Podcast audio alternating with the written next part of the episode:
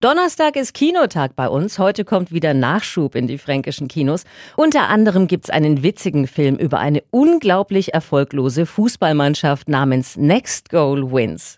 Die Fußballnationalmannschaft von amerikanisch Samoa gilt spätestens seit ihrer 0 zu 31 Niederlage gegen Australien 2001 als eine der schlechtesten Fußballmannschaften der Welt.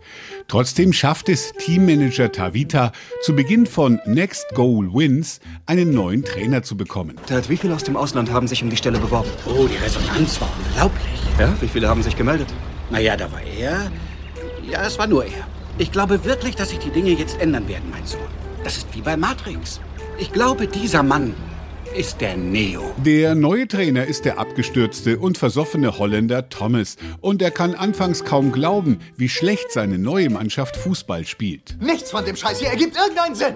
Es gibt nicht mal eine komplette Mannschaft da draußen. Kein Wunder, dass ihr das schlechteste Team der Welt seid. Wir wollen uns verbessern und wir wollen auch von Ihnen lernen. Aber wir werden nicht leugnen, wer wir sind, nur um zu gewinnen. Das sind unsere Bräuche, das sind unsere Sitten. Eure Sitten sind scheiße. Ihr versagt. Diese Mannschaft zu trainieren, ist nichts anderes als Folter. Der Trainer wird von Michael Fassbender gewohnt gut gespielt und soll das Team fit für die Qualifikation zur Fußball-WM 2014 in Brasilien machen. Das gab es wirklich, denn Next Goal Wins basiert auf einer wahren Geschichte. Stefan Grundler, Radio F, Kinoredaktion.